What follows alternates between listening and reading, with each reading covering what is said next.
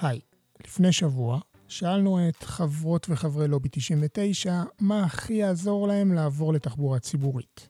כ-51.5% טענו כי תדירות אוטובוסים גבוהה היא זו שתוציא אותם מהרכב הפרטי. במקום השני, עם 41.6%, החברות והחברים סברו שדווקא קיצור זמן הנסיעה הוא הדבר החשוב ביותר. בסוף, הרחק הרבה שניהם, ניצבת הטלת אגרה. רק 6.7% מבין העונות והעונים לסקר הצביעו להטלתה על נסיעה ברכב פרטי.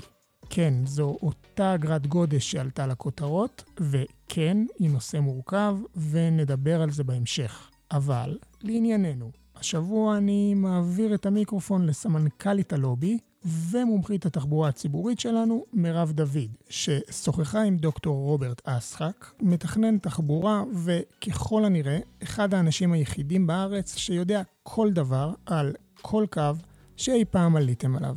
אז פתיח ומתחילים.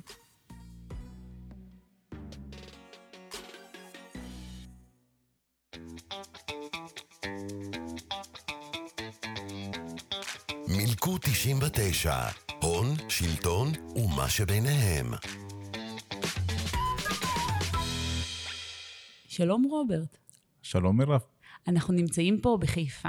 כרמל, עורך הפודקאסט, ויוסף ברמן, לוביסט התחבורה הציבורית החדש שלנו, ואני, הגענו לחיפה כדי לדבר איתך על תחבורה ציבורית באופן כללי, ובאופן יותר ספציפי על אוטובוסים.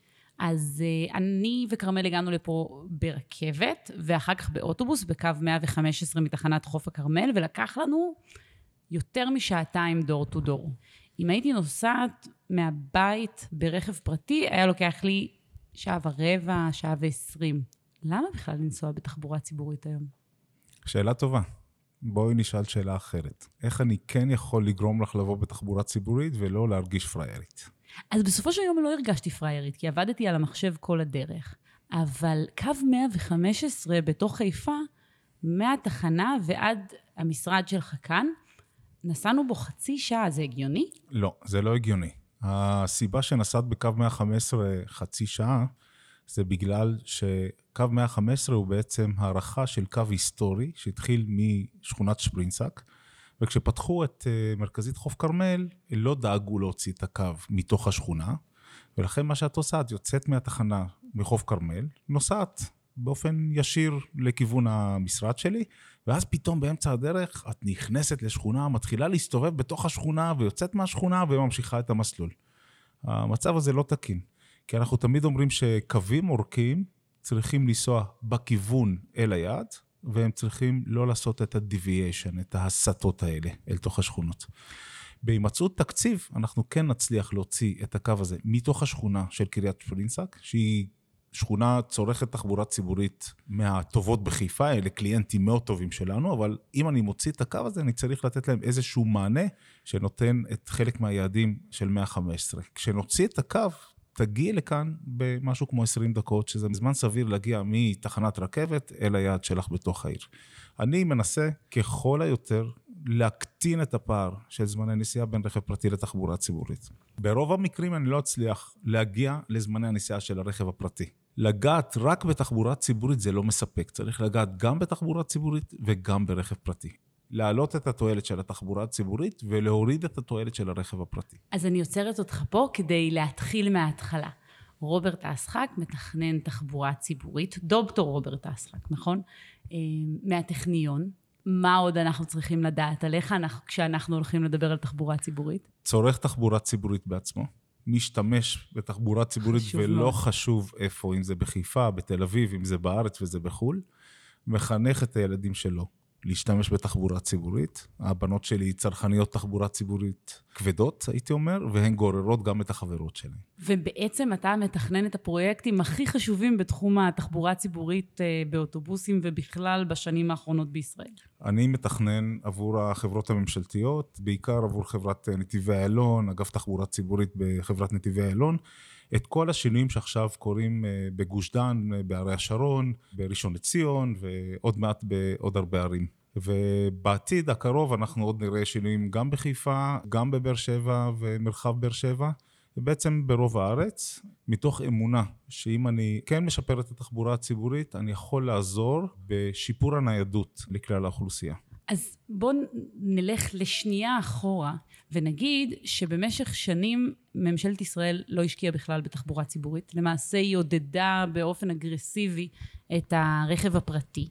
ובעצם תשתיות התחבורה הציבורית נותרו מאוד מאוד עניות, אבל הייתה איזושהי נקודה שהיה סוויץ' והתחילו להשקיע בפרויקטים גדולים של תחבורה ציבורית, אבל אנחנו בעיקר מדברים על פרויקטים של הסעת המונים, של רכבת, של uh, מטרו, שגם ייקח נראה לי עוד איזה 15 שנה, של רכבות קלות, שגם הן יבשילו אולי עוד חמש ואולי עוד עשר שנים. זה מספיק? מה הולך לקרות עד אז? אנחנו בעצם פתחנו פער כל כך גדול, שאנחנו מתקשים לסגור אותו.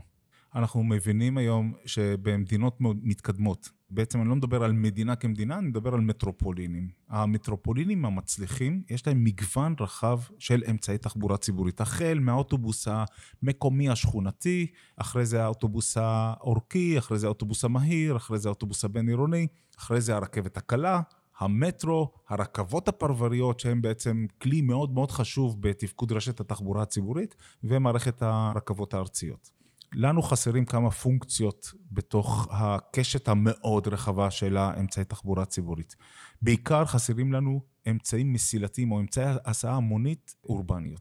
רכבות קלות, מטרו, שבעצם אלה מביאים לי את המהירות הגבוהה, וגם קווי מטרונית, קווי BRT, שבעצם עוזרים לי בהעלאת המהירות. עד אז, עד לפתיחת הקו האדום והקו הירוק והקו הסגול והקווים הנוספים בירושלים והקווי המטרונית הנוספים בחיפה, נצטרך למצוא פתרונות באמצעות האוטובוסים הרגילים. הפתרונות באמצעות האוטובוסים חייבים להיות משודרגים יותר. היום אנחנו יודעים שמערכת אוטובוסים טובה בנויה משלושה חלקים. קודם כל, מסלולים מותאמים, בין אם הם במסלול שלהם, בין אם הם במספר התחנות, בין אוטובוסים מאספים לאוטובוסים אה, מהירים.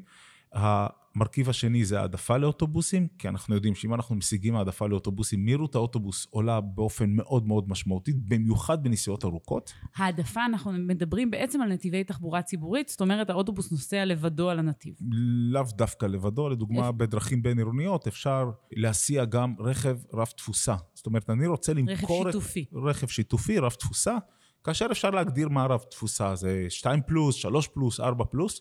אני רוצה למכור את עודף הקיבולת. עודף הקיבולת, אני לא רק פועל עבור התחבורה הציבורית, אני פועל בעצם גם עבור הרכב הפרטי, אבל בתנאי שהרכב הפרטי, התפוסה שלו תהיה גבוהה. בעיית הגודש זאת הבעיה של הרכב הפרטי שבו הנהג לבדו נמצא בתוך הרכב. זאת הבעיה העיקרית שלנו. אם אנחנו מסיתים אנשים מלהיות נהגים להיות נוסעים ברכב פרטי או נוסעים בתחבורה ציבורית, בעצם אנחנו משיגים את המטרה, לכן אני צריך לעזור לשניהם להתקיים. כן? המרכיב השלישי והוא המרכיב האקוטי בפיתוח אה, רשת התחבורה הציבורית זה השטחים התפעוליים. חסרים לנו המון שטחים תפעוליים. ברגע שנקצה יותר שטחים תפעוליים, אנחנו נראה יותר שירות, אנחנו נראה יותר אוטובוסים, נראה יותר תדירות, יותר שעות פעילות, וכך שלושת המרכיבים של שיפור רשת הקווים, העדפה לקווים כדי שייסעו מהר יותר, ושטחים תפעוליים, שלושתם ביחד, שעובדים במקביל, מספקים לי את האפקט הזה של שיפור רמת השירות בתחבורה ציבורית. יש דברים נוספים של אוטובוסים חשמליים, אוטובוסים נקיים, סככות נורמליות, לא לעמוד אה, בתחנה עם עמוד, אה, כל הדברים הנלווים. בנוסף לשיפור הדימוי של התחבורה הציבורית, מיתוג מחדש של התחבורה הציבורית, אנחנו לא יכולים לעשות את זה לפני בעצם, ש... לפני שמסדרים את, ה... את הרשת. כן, שמסדרים את הרשת. עד לכניסת ולשיפור הרכבות הארציות, הרכבות הפרבריות, הרכבות הקלות והמטרואים. נצטרך... אבל אגב, גם כשיהיו האמצעים האלה של הסעת המונים, לא תצטרך בכל זאת המון אוטובוסים ביניהם? אני אצטרך יותר אוטובוסים.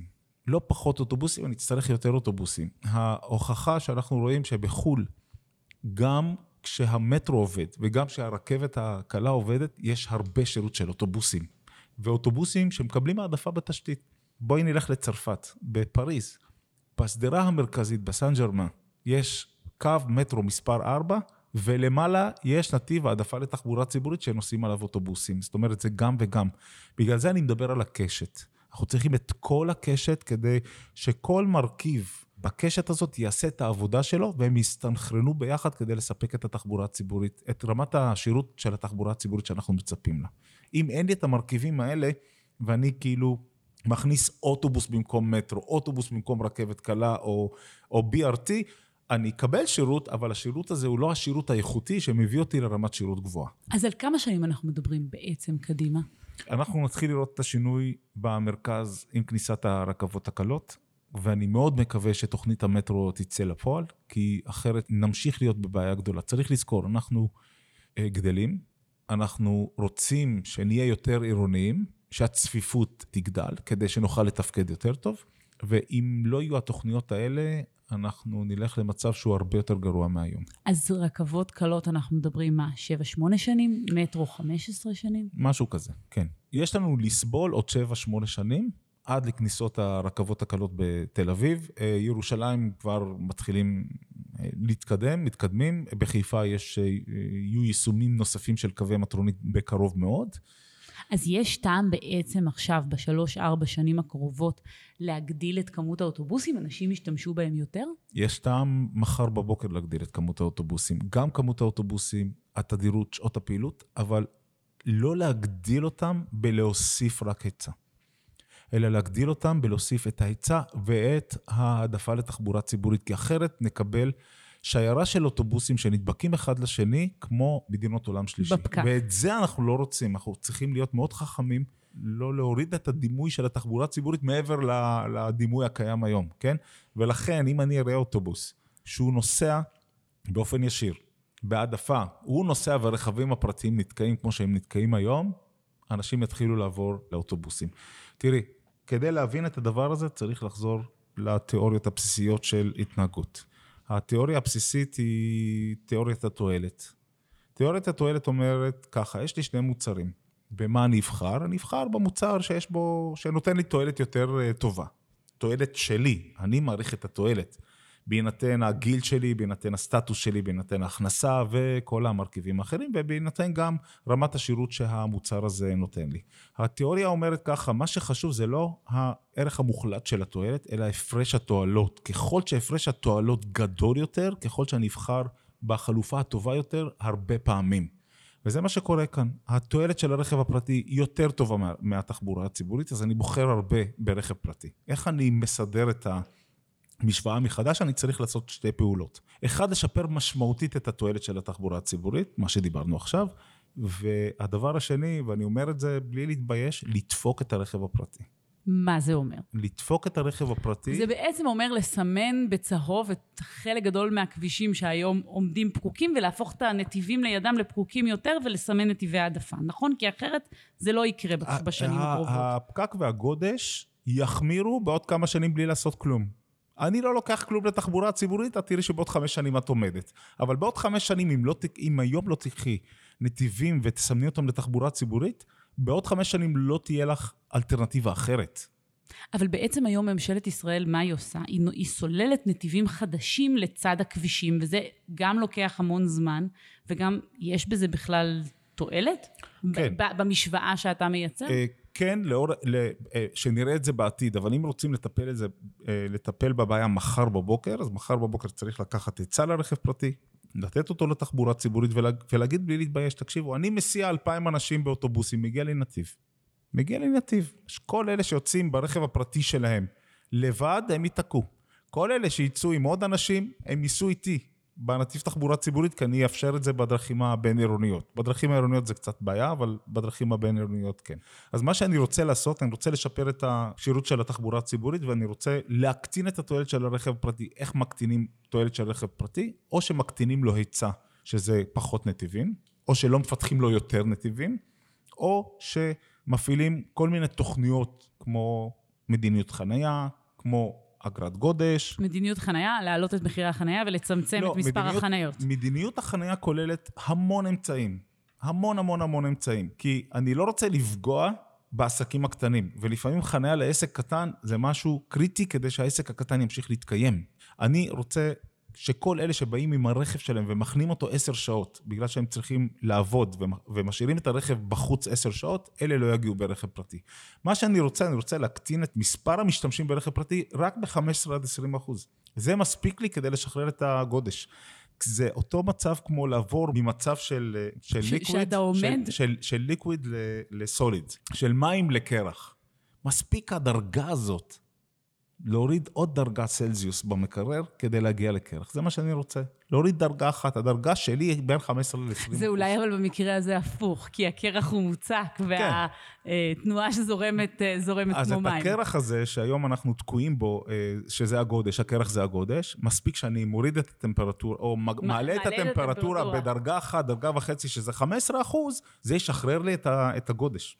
אז בעצם, מהניתוח שלך בעצם עולה, הרי מקדם המילוי, שזה המונח המקצועי כדי להגיד אה, כמה אנשים יושבים באוטו, מקדם המילוי הנמוך בישראל, או הנהג הישראלי אוהב לנסוע לבד באוטו, זה פשוט כי הוא לא רואה אלטרנטיבה עדיפה, ואף אחד לא מכריח אותו להכניס את השכנים אה, שנוסעים לאותו כיוון לאוטו, זה העניין? זאת סיבה אחת. הסיבה השנייה זה שהמעסיק נותן לי רכב אומר לי, עזוב אותך, אני מוריד לך קצת בתלוש, אבל אני משלם את הכל, אני משלם על החנייה, אני משלם על השימוש בנתיב המהיר, אני משלם על הביטוח, אני משלם על הדלק, אני משלם על התיקונים, הכל הכל הכל, אתה תיקח רכב ותבוא לעבודה עם רכב. התרבות הזאת, בנוסף לתרבות של התחבורה הציבורית, שהיא לא, כמעט ולא קיימת אצלנו, בגלל כל מיני סיבות. בגלל גם רמת השירות הלא טובה של התחבורה הציבורית במקרים מסוימים, ובגלל הדימוי, כי במקומות מסוימים כן יש תחבורה ציבורית טובה, נכון. ויש תחבורה ציבורית מצוינת אפילו.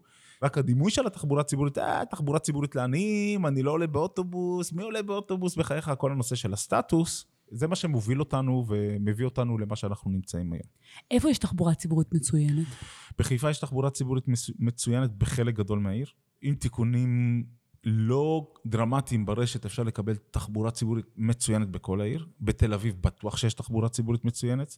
מבחינת הקישוריות, לא מבחינת העדפה, כי היום תל אביב נמצאת כולה בעבודות, זה משהו. בירושלים, בחלקים גדולים, בערים הגדולות יש תחבורה... בירושלים? בחלק מירוש... בירושלים, אם את נמצאת על הציר של הרכבת הקלה, יש לך תחבורה ציבורית טובה מאוד, בסדר, יש לך זמינות, אבל, אבל יש לך תדירות. בסדר, אבל העיר היא ענקית, יש... זאת אומרת, נכון. בירושלים יש תחבורה אז ציבורית. בגלל זה אני אומר בחלקים אה, מהעיר. באר שבע, תיסעו לבאר שבע, תשתמשו היום בקווי האוטובוס, יש לנו קווי אוטובוס, הרבה קווי אוטובוס, מתוכננים נכון, ועם תדירות מאוד מאוד גבוהה, עם זמני נסיעה. אבל רוברט, רואים במספרים אנשים יותר עולים לתחבורה הציבורית? לא.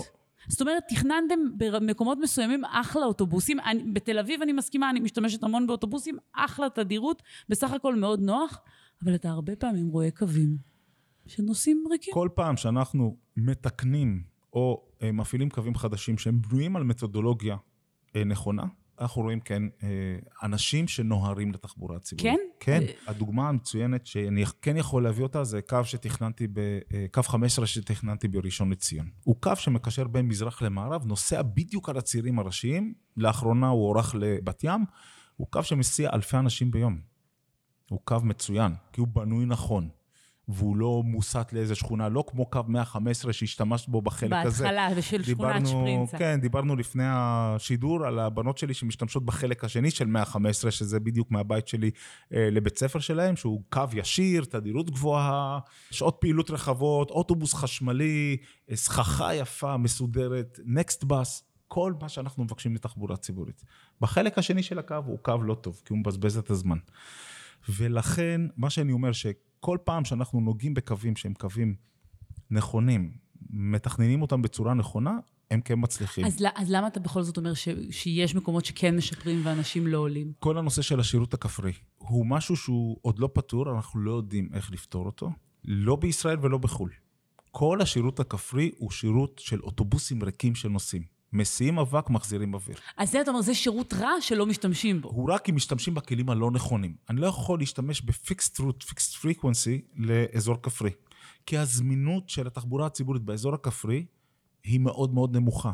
ו- והמסלול אני היא אני מסלול... רואה אצלי ביישוב. למה לא עוברים לתחבורה גמישה בעצם? אוקיי. תחבורה גמישה, רק נסביר, זה בעצם קווים שמוזמנים על פי דרישה באיזושהי אפליקציה, ואז המסלול שלהם הוא בעצם לא מסלול קבוע, הוא מסלול גמיש. למה לא, למה לא עוברים לפתרונות האלה? צריך לעבור לפתרונות שהם לא תחבורה ציבורית קלאסית כמו שאנחנו מכירים. התחבורה הציבורית הגמישה, יש לך חסרונות. החסרונות זה אופן השימוש. גילינו שהפעלת, ה... אוהבים לקרוא לזה באבל, כי מכירים את באבל בתל אביב. הפעלת באבל ביישובים כפריים, יש מחסום, סוג של מחסום טכנולוגי בין האוכלוסייה לבין ההזמנה של השירות. אז אנשים אומרים, טוב, אני לא אזמין, מסובך להזמין אותו. תפלחי את האנשים שמשתמשים בתחבורה ציבורית ביישוב הכפרי, זה לא את. הלוואי, כי אין לי את הדירות. זה אנשים שהם מבוגרים יותר, שאם אנחנו מפעילים את... קודם כל, כשמשפרים שירות, צריך לשפר שירות לאלה שנמצאים כבר בתחבורה נכון. הציבורית. אם אני משפר שירות, אני מביא אותך לתחבורה הציבורית, אבל אני מפסיד עוד עשרה אנשים בגלל שיש להם קשיים טכנולוגיים, לא עשיתי בזה כלום. אז את... אה, אז אני יש לך- אחשוב שזה שירות מגניב, אבל כן, בעצם כל בדיוק. הקשישים ואת ביישוב עושה- שלי לא. ואת עושה ברודקאסט, ואת נותנת לזה דימוי טוב, אבל בפועל הפסדנו יותר אנשים. צריך אוקיי. למצוא את נקודת האיזון, צריך למצוא, לפצח את השיטה הזאת שנקראת אה, שירות גמיש, והעניין לא, לא פיצחו אותו עד הסוף.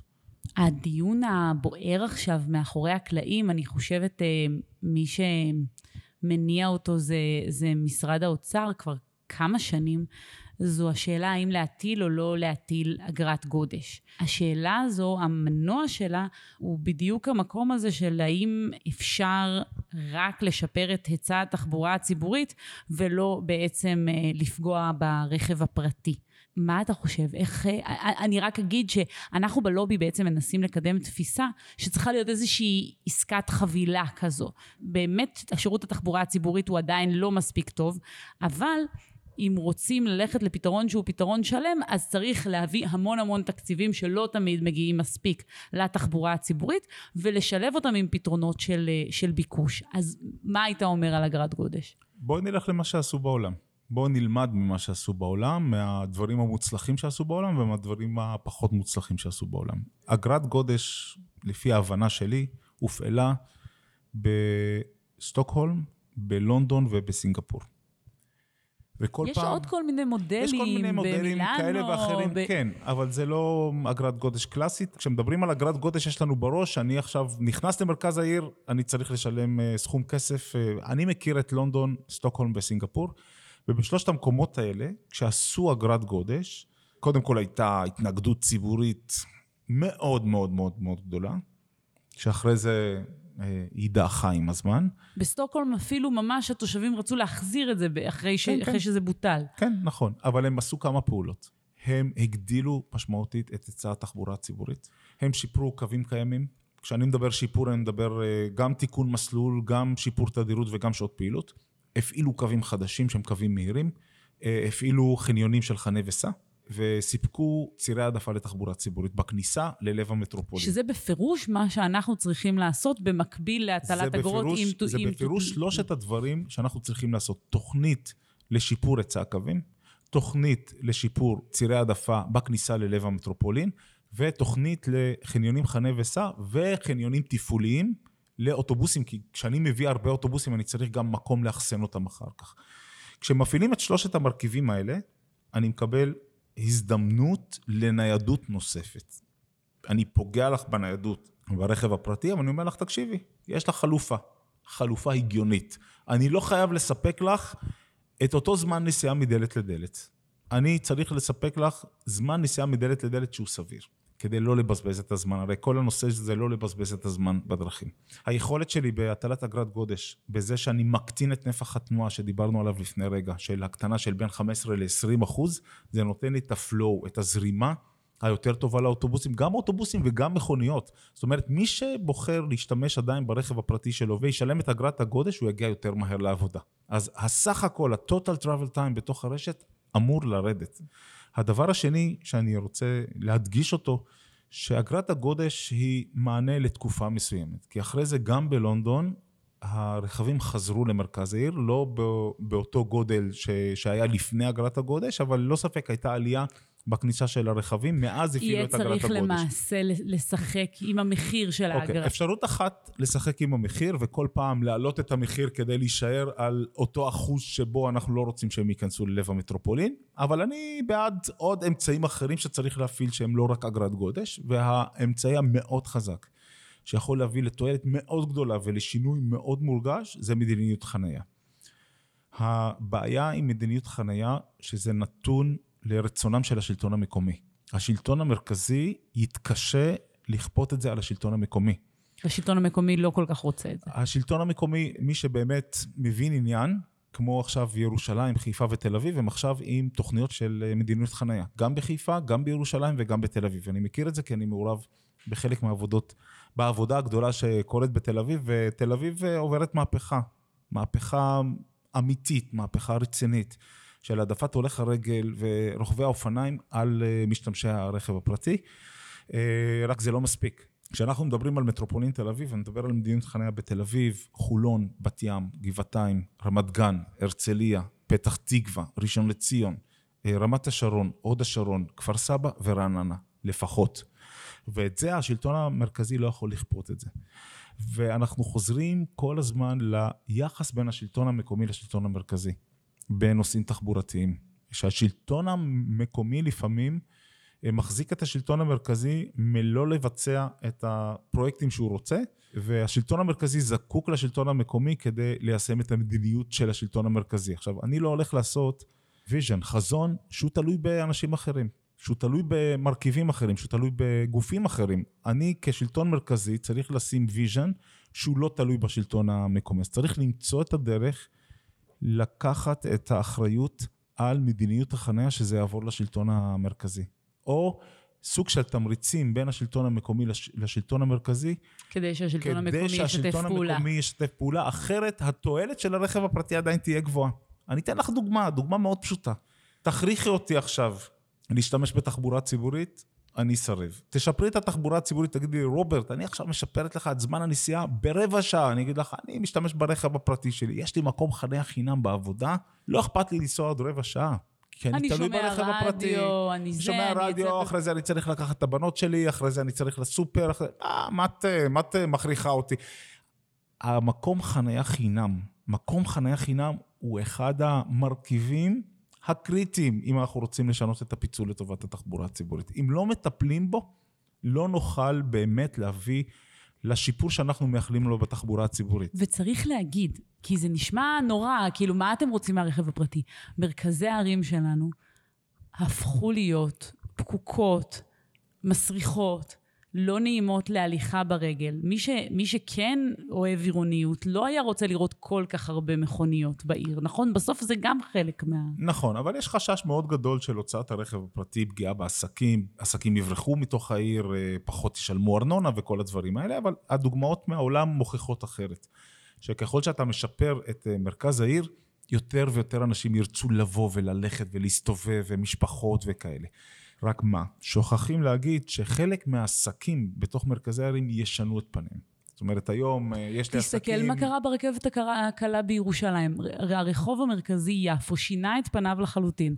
אני זוכרת אותו עוד מהתקופה שהוא היה רועש ודי mm-hmm. מכוער. אני חושבת שהוא הפך היום... זה נכון, נפתחו שם מלונות, הוא נראה יותר יוקרתי, אני מניחה שחלק מהעסקים באמת נסגרו ונפתחו מחדש, אני חושבת שהשינוי הוא, הוא הרבה, זאת אומרת, המצב הנוכחי הוא הרבה יותר נעים.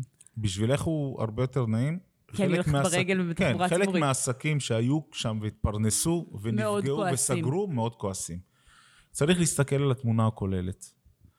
ותמיד כששואלים אותי, מה אתה לוקח נת"צ על חשבון אה, רכב פרטי? אני אומר להם, תקשיבו, אני לא לוקח שום נת"צ, אני משאיר לכם את הנת"צ. אבל רק תזכרו שכל שנה נכנסים אה, לארץ משהו כמו 300 אלף רכבים פרטיים. ועכשיו זה רק הולך ועולה. גם ככה אתם... תעמדו בפקקים. תעמדו בפקק, אז מה אתה רוצה? אתה רוצה להישאר בפקק או אתה רוצה לספק אלטרנטיבה חלופית לתושבים שלך? זה, ש... זה השיח שלי עם ראשי ערים וסגניהם ומחזיקי תיקי תחבורה. אני אומר, נכון, אני עכשיו נכנס לעבודות ואני הולך לחפור ואני הולך להרוס עסקים ואני הולך אה, לא יודע מה לעשות, אבל בסוף תהיה אלטרנטיבה. מול זה שאתה לא נותן אלטרנטיבה, והעסקים גם ככה ייסגרו, כי כולם יהיו אה, תקועים בפקק. אז אתה בעצם בעסקים של יצירת תקווה. אז אני, בעסקים של יצירת אלטרנטיבה, אנחנו כל הזמן חייבים להמשיך להתנייד. להמשיך להתנייד יותר בתחבורה ציבורית, יותר ברגל, יותר במיקרו-מוביליטי, ופחות ברכב פרטי, בתור בן אדם בודד. אני לא נגד רכב פרטי, אני נגד רכב פרטי שיש בו בן אדם אחד.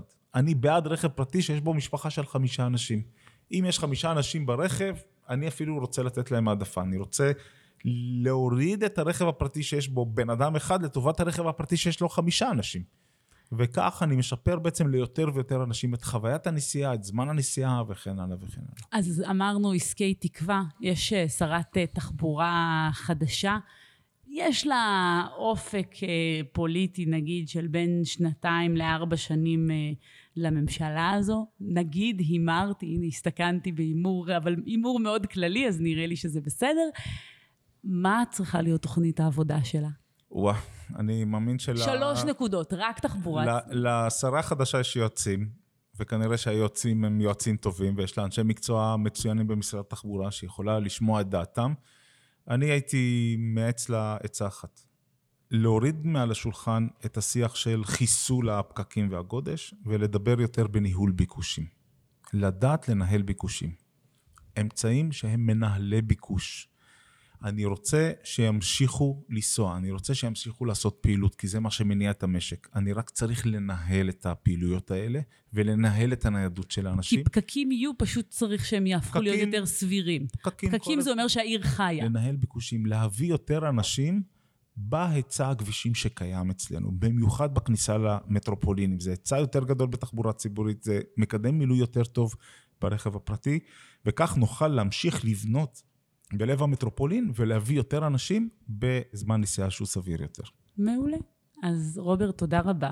וחברים, אנחנו מקווים שנעמנו לכם גם אם נסעתם אה, לבד באוטו, ובעיקר אם הייתם אה, באוזניות, ברכבת או באוטובוס.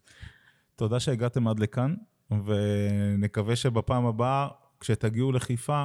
קו 115 אה, יהיה מצוין. כן, קו 115 יהיה, יהיה טוב. מעולה, תודה. אני מקווה שהיה לכם מעניין.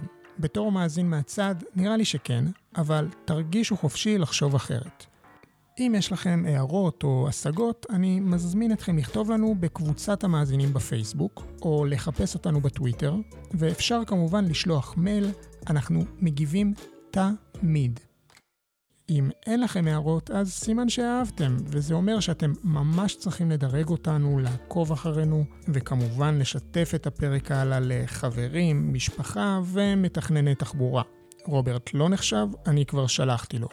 ואם כבר רוברט, אז אני רוצה להודות לו, וגם למירב דוד על שיחה מרתקת, וגם ליוסף ברמן שהצטרף אלינו למסע צפונה ותרם מאחורי הקלעים. אם הגעתם עד לסוף הפרק וטרם הצטרפתם אלינו, אז אני מזכיר, מלכוד 99 הוא הפודקאסט של לובי 99, ולובי 99 מתבסס על החברות והחברים שלו.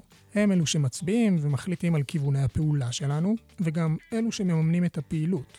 בזכותם הכל קורה, תרתי משמע. אז לחצו על הלינק והצטרפו עכשיו. תאמינו לי, מדובר בהשקעה הכי טובה שתהיה לכם, ואת זה אני אומר בתור חבר לובי. עד כאן, אני כרמל נמש, ואתם, סעו לאט, רצוי בתחבורה ציבורית. מילקו 99, הון, שלטון ומה שביניהם.